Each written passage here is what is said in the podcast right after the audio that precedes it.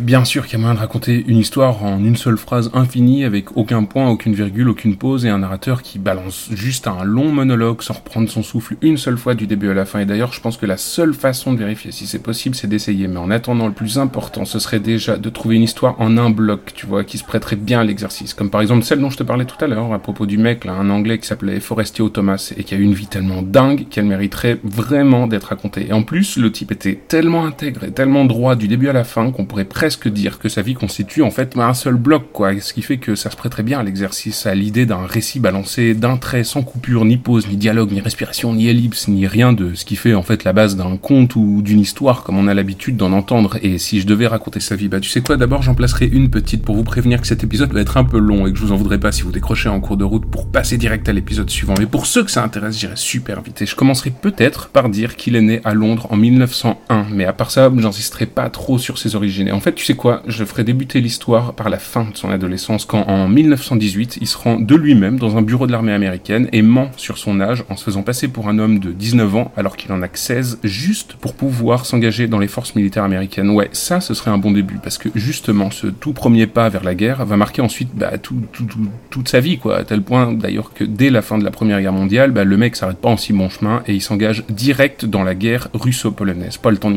Guerre au cours de laquelle il est fait prisonnier et condamné à mort, mais il parvient, on ne sait pas trop comment, à s'enfuir et à éviter à la dernière minute d'être exécuté. Mais tu vois, c'est quelques tout petits détails là qui pourraient déjà constituer une vie en soi et forger une histoire adaptable à Hollywood ne sont en fait que l'intro du destin complètement hors norme qui attend euh, ce gars-là, Forestier Thomas, et qui s'ouvre véritablement en 1939 quand éclate la Seconde Guerre mondiale. Parce que ce jour-là, le bonhomme, après avoir vécu tout ce que je viens de te raconter, se présente de lui-même à l'ambassade de Grande-Bretagne à Paris pour s'engager dans la Royal Air Force, bah, direct le recruter comme interprète et officier de liaison. Ce sera son premier taf pendant plusieurs mois jusqu'à la soudaine défaite de la France qu'il poussera à s'enfuir en embarquant à la toute dernière minute dans un vieux cargo de fortune déglinguée, direction l'Angleterre, Londres plus précisément en fait, où les services secrets britanniques en fait, bah, ils vont le repérer quoi et faire de lui l'officier en charge de, toute la planification et du briefing des agents de renseignement qui seront ensuite envoyés en zone occupée. Sauf que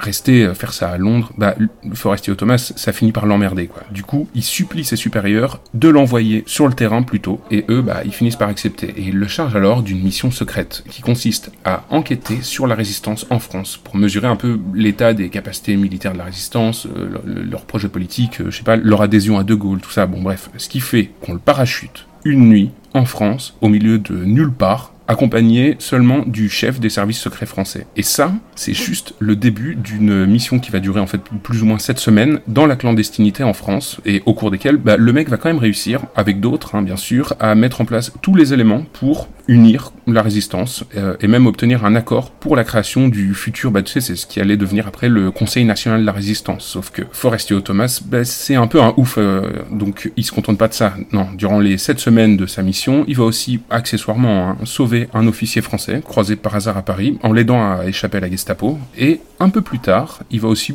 aider, euh, comme ça, en passant, un pilote américain euh, abattu à se planquer, puis à rejoindre l'Angleterre. Du coup, globalement, bah, ça va. Quand il rentre en Angleterre, la mission est plutôt réussie. Là-bas, il est félicité par Churchill et De Gaulle, et vu que les mecs comprennent qu'ils ont peut-être affaire à un type assez débrouillard pour faire des trucs super dangereux, avec euh, sang-froid et intelligence, bim, il est à peine rentré qu'on le renvoie aussi sec pour une deuxième mission en France. Cette fois-ci, avec un type qui s'appelle Serge Brossolette, qui est un peu l'un des plus importants membres de la résistance avec Jean Moulin, tu vois. Et du coup, ils sont parachutés tous les deux près d'Angoulême pour continuer un peu le projet d'unifier la résistance, sauf que là, pour le coup, les choses vont se passer beaucoup plus mal que la fois d'avant. Et d'ailleurs, à peine arrivés, alors qu'ils viennent juste de rencontrer un groupe de résistants, bim, ils sont repérés par les Allemands et pratiquement tous les types se font arrêter, sauf Forestier Thomas et Brossolette, qui réussissent à se barrer, on ne sait pas trop comment. Et ça, c'est juste un avant-goût, parce qu'au cours de la mission, Thomas va échapper au total à six tentatives d'arrestation sans jamais se faire prendre. Bref, bon, à part ça, la mission a lieu, ils réussissent à atteindre Paris, là-bas, ils réunissent au nez et à la barbe de la Gestapo tous les chefs de la résistance pour les aider à se coordonner. Encore une fois, c'est réussi, la mission est un succès, c'est bon, Yao Thomas peut rentrer à Londres, mais sur la route du retour, on lui parle d'une maison qui serait gardée par la Gestapo et dans laquelle se trouveraient des archives super importantes pour le renseignement britannique. Du coup, comme il a un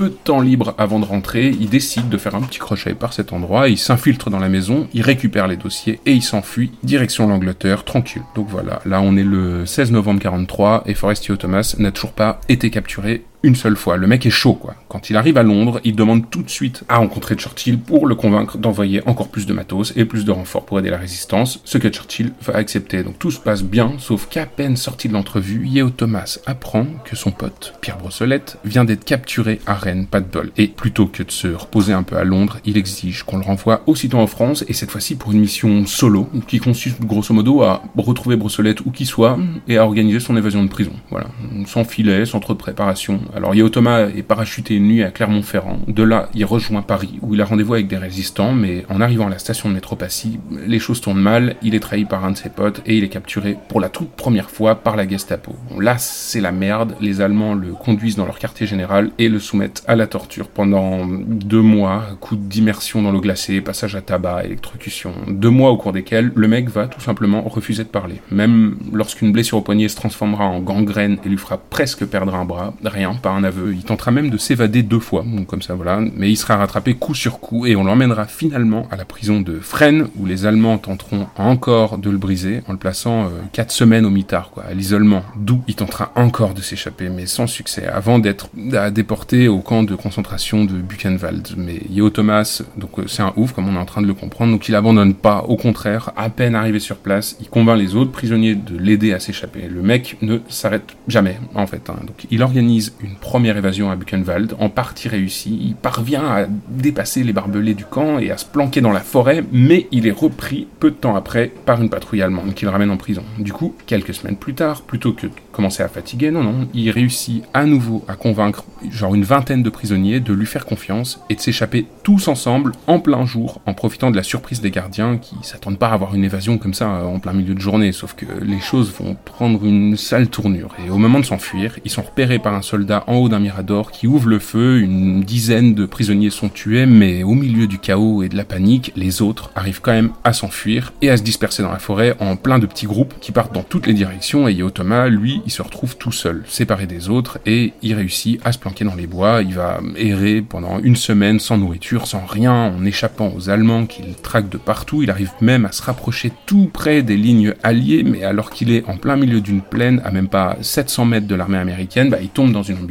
il est capturé par les Allemands, traîné jusqu'au camp et mis au fer encore une fois. Mais encore une fois, il s'avoue pas vaincu et il rassemble autour de lui les, tout derniers prisonniers du camp et il leur propose de risquer cette fois le tout pour le tout en tentant une dernière fois de s'échapper. Et cette fois, en suivant ses conseils et son plan, ils parviennent tous sans exception à s'évader. Ils s'en sortent tous indemnes, aucun prisonnier, aucun mort, et réussit à les conduire à travers les lignes allemandes et les patrouilles et la Gestapo, et finalement, enfin, après des mois de captivité, de torture, de mitard, d'évasion ratée, d'amis tués, il parvient à atteindre enfin l'armée américaine avec ses dix camarades, cette fois pour de bon, et il poursuit sa route jusqu'à Paris où il arrive précisément le 8 mai 1945, jour de la capitulation allemande. Ça c'est un hasard euh, complètement absurde, et cette fois, ça y est, sa course est finie, sa traque aussi, la guerre, les morts, la résistance, les ennemis, la trouille, l'horreur et l'honneur, tout est fini, et c'est à peu près comme ça que je raconterais son histoire si je devais en faire une fiction courte, sans pause ni respiration, ni temps mort.